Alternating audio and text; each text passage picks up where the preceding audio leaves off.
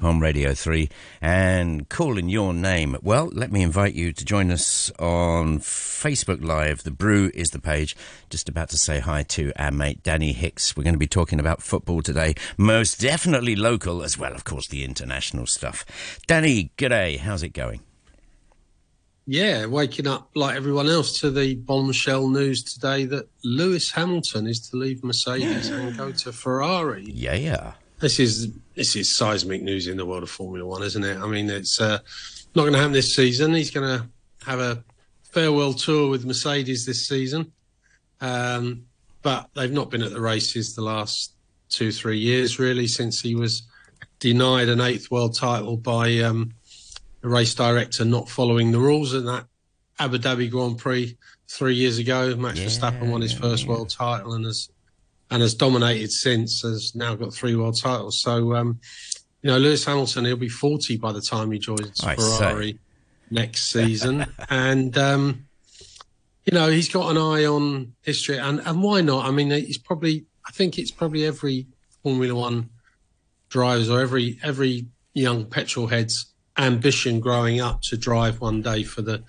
for the red of Ferrari, the the three prancing horses in Yeah, front of yeah. the Tifosi, know, the Maranello circuit there. I mean, it, it is legendary, isn't it? And um, he's eyeing history. He's he's already won seven world titles as uh, and tied at the top with Michael Schumacher, of course, denied an eighth, as we said.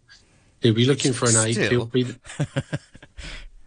he's won more Grand Prix than anyone else in history. He's had more Grand Prix pole positions. He's won 82 of his 103 race wins with Mercedes since he joined them in 2012. And people said then that he was making a mistake leaving a winning team in McLaren and uh, going to what was then a midfield team in Mercedes, but he saw the potential of it. Yeah. He won six world titles, four in a row recently, uh, his most recent ones with Mercedes. And um, he obviously sees the chance to do something with Ferrari, who've been the second best over the last few years. Uh, undoubtedly have got a good engine, a good power unit, and that's going to be important when the regulations change in 2026. And Mm. Hamilton, you know, with one eye on history and legacy and all that, he would be the first man to win world titles with three different teams if he could bring the world title home to Ferrari. And Ferrari's team principal is now Fred Vasseur, who was one of Lewis's mentors when he was young and is a good friend and has been with him throughout his career since, you know, go karts and so on. So it's kind of a match made in heaven. And, um, you know what a what a way to end his career if he could bring back a world championship to Ferrari, who let's not forget have not won the world title since 2008. Kimi Raikkonen, so it's a long wait uh, for Ferrari to win a world title. They feel obviously with uh, with Lewis Hamilton alongside Charles Leclerc, they have got a great chance of doing it. Carlos Sainz will be the fall guy. It will be his last he's tweeted overnight that you know he can confirm it's his last season with Ferrari, and of course there'll be a seat up for grabs alongside George Russell at Mercedes, and the questions and the, the speculation will start as to who's going to fill that. Will it be Carlos Sainz? Will it be a straight swap? I'm not so sure. I think Alex Albon is in pole position for that. The the Thai British driver who has uh, had a fantastic season with Williams last last year, really single handedly dragged them up to seventh in the championship Yeah. and uh, everyone sees as uh, as really quick and really exciting. And maybe he's the man for Mercedes. But you know, throw a few other names into the equation there. You've got uh, Fernando Alonso, of course, who's even older than Lewis Hamilton, who could could fancy it. Daniel Ricciardo's just come back to Formula One. Esteban Ocon, the uh, the Frenchman, who's really exciting young driver. So you know, or could it be someone? Could could Mercedes go, you know, almost left field and pick one of their young drivers from their academy, accelerate them, one of their test drivers, one of those guys we saw at the Macau Grand Prix, you know, uh, who are in the Mercedes academy. I ask you a question. So George Russell isn't the shoe in then? No, George Russell will be there, but alongside George Russell in Lewis Hamilton's seat, who's going to join him? Hmm. You know, will it be Alex Albon? Will it be someone else? Well, I mean, is, is there a notion of going up the ranks or something? You know, I know he's a teammate, but is there anything Yeah. anything technical that helps him out? Well, George Russell will be the, I suppose, will be the number one. They they say they don't have, you know, number one, number two drivers, but George Russell will undoubtedly, having been there two, three seasons now, will be the number one driver Okay. And um, he came through that Williams route, that, and they might just fancy. You know, George has been a success since he's, I think, uh, since he's moved to Mercedes and has got more to prove. And uh, maybe with him and Alex Albon, two exciting young drivers, that's the way forward for Mercedes. We'll see how it plays out. It uh, adds some intrigue. Uh, we're we're only a month away from the first race of the season um, in Bahrain, so uh, it, it adds some intrigue to the paddock already. And uh, you know, there's going to be a bit of a driver merry-go-round as a result because mm. if someone moves, if Albon moves from Williams, that then opens up a seat there. And a couple of the drivers who secured long term contracts at the end of last season, like Lando Norris and McLaren, might be thinking, hmm, maybe I jumped too soon. And because uh, now they're locked in when there's a when there's a prime seat up for grabs at Mercedes. So we'll see. We'll see how it plays out. But uh, fascinating news and um, really quite unexpected because every time Lewis Hamilton last season was talked about. Have you spoken to Ferrari? There were rumours swirling all around the paddock last season, and he was played it with a straight bat and said I hadn't spoken to them, and no, no, nobody thought the rumours were true. So it, for it to sort of be kept secret all this time and then suddenly revealed last night is um, is quite something. But it has been confirmed by Ferrari, and uh, you know it's. Uh, it's it's going to add a bit of intrigue to what could be a boring Formula One season if Red Bull run away with it again. But, I got a little message from Richard here, who often gets in touch on these things, and yeah. he says, "Pipe dream: Mercedes has a better chance of competing with Red Bull than Ferrari will be in a year from now." Well, obviously Hamilton, Lewis has weighed it up, and um, you know, for uh, Mercedes have not shown that they can close the gap over the last two or three seasons. Where mm. Whereas uh, obviously the potential, it, there's an interesting thing with the engine. Ferrari have their own engine and power unit, which is undoubtedly one of the most powerful on the grid, and that's going to be important when these aerodynamic changes and car changes come in 2026. And interestingly, at that time, Red Bull are going to switch to their own power unit in conjunction with Ford. At the moment, they run a Renault power unit, mm. and that maybe where Hamilton's weighed it up and thought maybe Ferrari have got the potential ahead of the Mercedes power unit to do something in 2026. So a year to bed in next season, see what you can do, and develop the car for that for those new regulations. That would be my way of him looking at it. Um, when we get to Bahrain and when we get to testing in Barcelona and Bahrain, no doubt he's you know the the first question in any press conference is going to be about all these things. So we, we wait to hear more from Hamilton from Mercedes, from Ferrari, et al. But uh, like yeah. I say, add some add some uh, intrigue to, to ahead of the season starting in a month's time. Um, meanwhile, more breaking news: cricket um, going on behind me. If you're watching on Facebook Live, in England playing India in the second test, first session, and um, you know, I was seventy for one in here, but England picked uh, their 18 year old spinner Shoaib Bashir and he's got a wicket and he's got a prize one as well. The Indian captain Rohit Sharma in his first match, uncapped on his debut, um, couldn't even join the squad for the first test because he had visa issues. He's got Pakistani heritage, had to go back to the UK to get the visa sorted out. Only joined up with the squad this week, straight into the team because of an injury to Jack Leach. And he's taken Rohit Sharma's wicket. A uh, little tickle cool, down the leg side. Um, Oliver, yeah, a little fairy. You know, can there be any more fairy tales for this England team after they won the first test by 28 runs, coming from 190 runs down?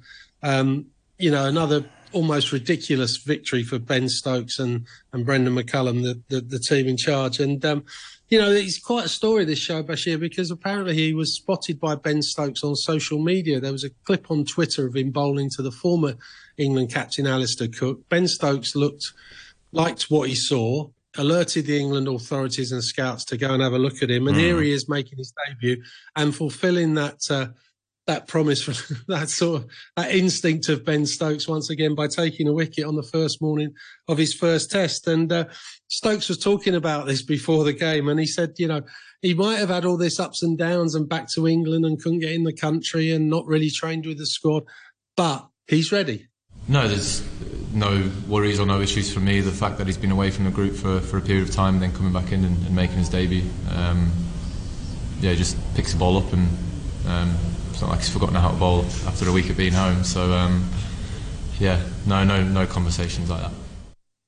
So uh, India won the toss and uh, chose to bat. It's a it looks like a belting wicket actually. It's a certainly a bat first wicket, and uh, there's 71 for one now with about 20 minutes to go till lunch on the first day. So um, uh, I might just give you a little score update before we finish today. But uh, there's not only cricket and Formula One, um, Rugby Union Six Nations Championship begins today, and it's always an intriguing one after a Rugby World Cup because. Um, you know, this is the time where teams bring in new blood. They look, rugby very much international level looks at a four year cycle now.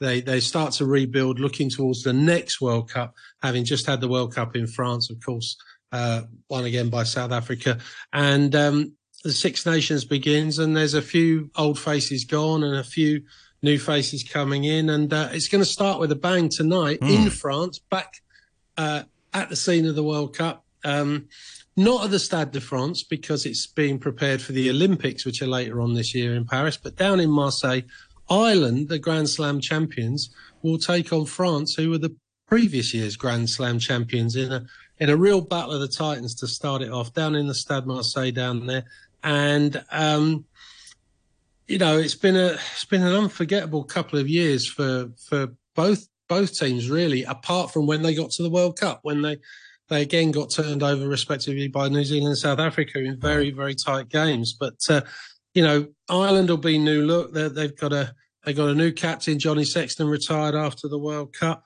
And France, surprisingly, without their captain, Antoine Dupont, Dupont, because he decided after the World Cup that he's going to go off and play seven. So we'll see him in Hong Kong Ooh, later yeah. this year because of course, there are Olympic medals up for grabs in sevens, and he fancies an Olympic gold in front of his own crowd in Paris later this year. But that caused a certain amount of consternation amongst the, the 15s fraternity, shall we say, in uh, fraternité, shall we say, in France, who are not best pleased with their captain um, going off to play that that, that shameful sevens. yeah, yeah, that shameful code. Uh, but anyway, you know, the new Ireland captain. Um, Peter O'Mahony's been talking about uh, the prospect of facing France, which is an absolute uh, brilliant clash to start off the Six Nation. And he said, even though it's not in the Stade de France, it's down in Marseille. It's going to be a special occasion. It's the first one up for us, um, first one up for them. It's you know, in this competition, every game is colossal,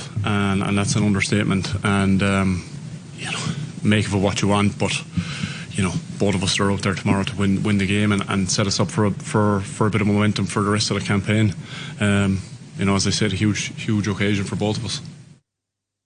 Yeah, so uh, just running, you know, last couple of years, I mean, there've been two titanic clashes between sides. Last year in uh, a, a, classic in Dublin, it was 32-19, only really decided by a late Garry Ringrose try in favour of Ireland. And um, you know, the year before was 30 24 to, to France in, in Paris. Uh, and both teams on those occasions, as I said, went on to win the Grand Slam. So we could be looking at the Grand Slam winner tonight. Four o'clock in the morning, our time, if you want to yeah. get up early and uh, watch that. And it will be one of the matches of the championship. But uh, tomorrow it continues with uh, Italy against England. That'll be a better 10 15 p.m. time, our time, if you want to watch. And then Wales against Scotland, which is a quarter to one in the morning. And, um, you know, a few new faces in, in all those. Fraser Dingwall will make his debut for England at inside centre, and a, New Zealand board flanker, Ethan Roots, uh, will be in the back row. And for Wales, uh, Cameron Winnett will come in for a debut at fullback, uh, uh and um, Jenkins is captain in Wales at 21 years old and 60 days. He's their second youngest captain in in uh, in history. So obviously Wales looking to to build, as I say, over that four year cycle.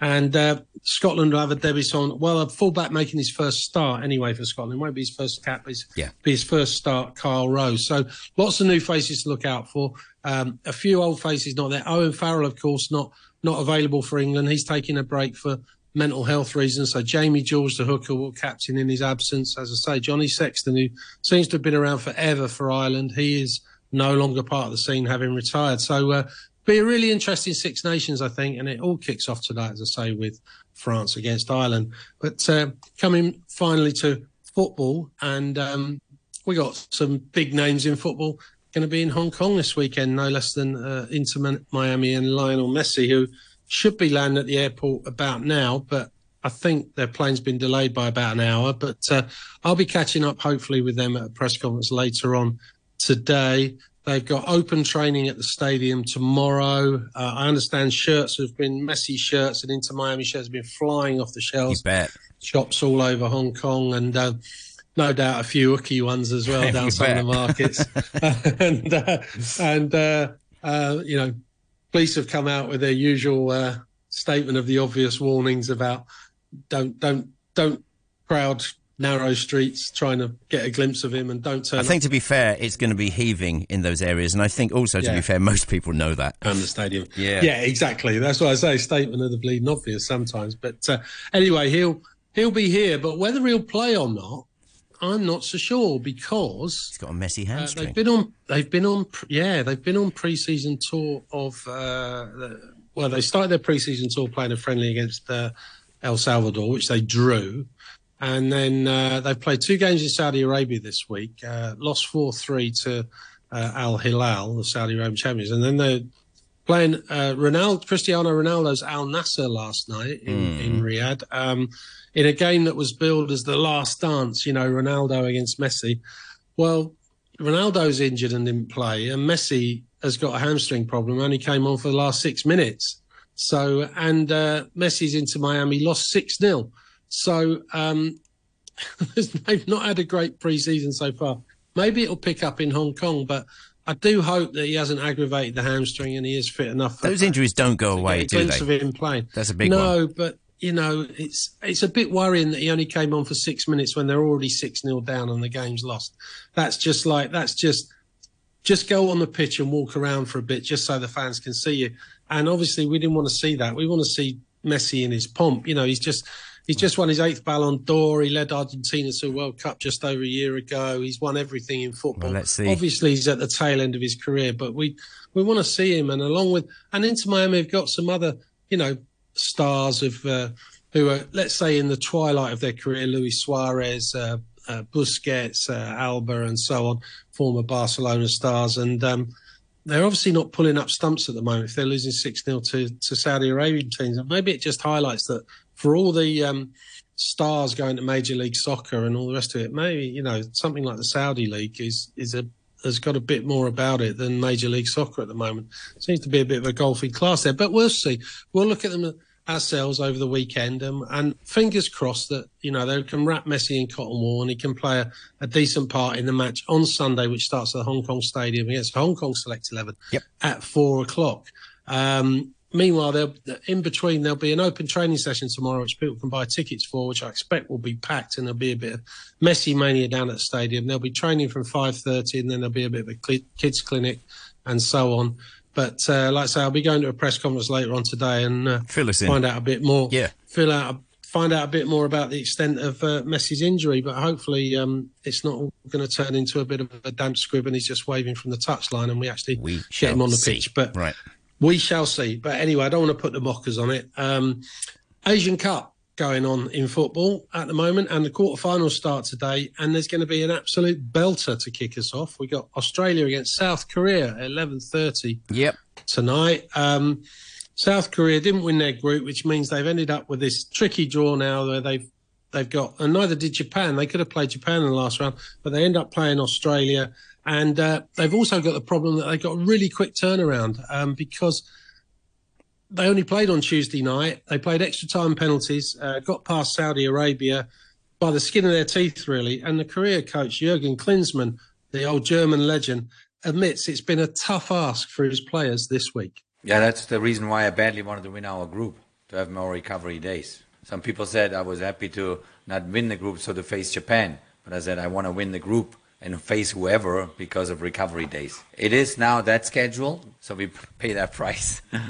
but I think this this win gives the, the team an enormous amount of energy. It gives the team even more spirit. This is a group of players that I personally as a as a coach enjoy so much working with because they badly want to do well for their country.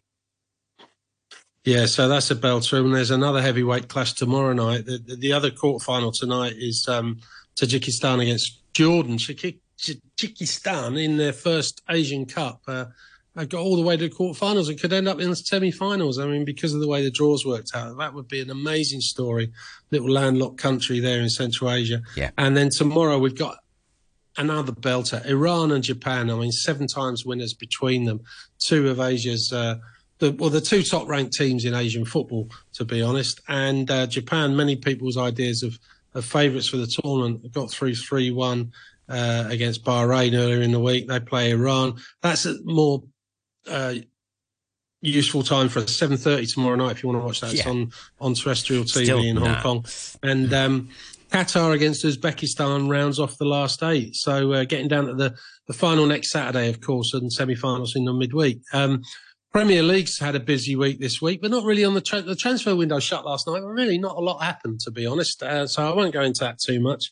We're a bit tight for time, uh, but it's been a busy week with a full set of fixtures. And at the end of it, Liverpool, just after we come off air last week, it was revealed another bombshell in sport that Jurgen Klopp is to leave Liverpool at the end of the season. The manager, and really has had Liverpool fans crying into their into their tea last last Friday afternoon. But uh, he's he's looking to go out of style, and they're five points clear at the top of the of the league after beating Chelsea four one in midweek, and uh, Man City are five points behind in second, uh, although they have a game in hand, and. Um, you know, Tottenham have gone up to fourth and Arsenal are third, and it, it's all very tight up there at the moment. Uh, and Man United last night went seventh after a real roller coaster 4 3 win at Wolves, secured by a 97th minute winner by their young Kobbie Mainoo. After Neto had scored for Wolves two minutes earlier, thinking he secured a share of the points for the home side. But uh, manager, Manchester United manager Erik Ten Hag, after he'd drawn breath at the end of that one, said it was a really important win. Oh, it's, it's massive uh, for us uh, the win. And, Oh, it's massive. but yeah, this this match had a lot of sides. Yeah, let's take first the positives. I think we played very good, and we dictated the game for an hour. And we should have uh, go up with 3-0 or 4-0, but we didn't. And then in the end is yeah quite naive. Yeah, the way how we conceded goals uh, shouldn't happen. But then we showed resilience, and yeah, especially Kobbie Mainoo um, a great goal. And yeah, so Jurgen Klopp's farewell tour with Liverpool will continue at Arsenal on Sunday in the game of the weekend. Uh, Liverpool against Arsenal, first against third.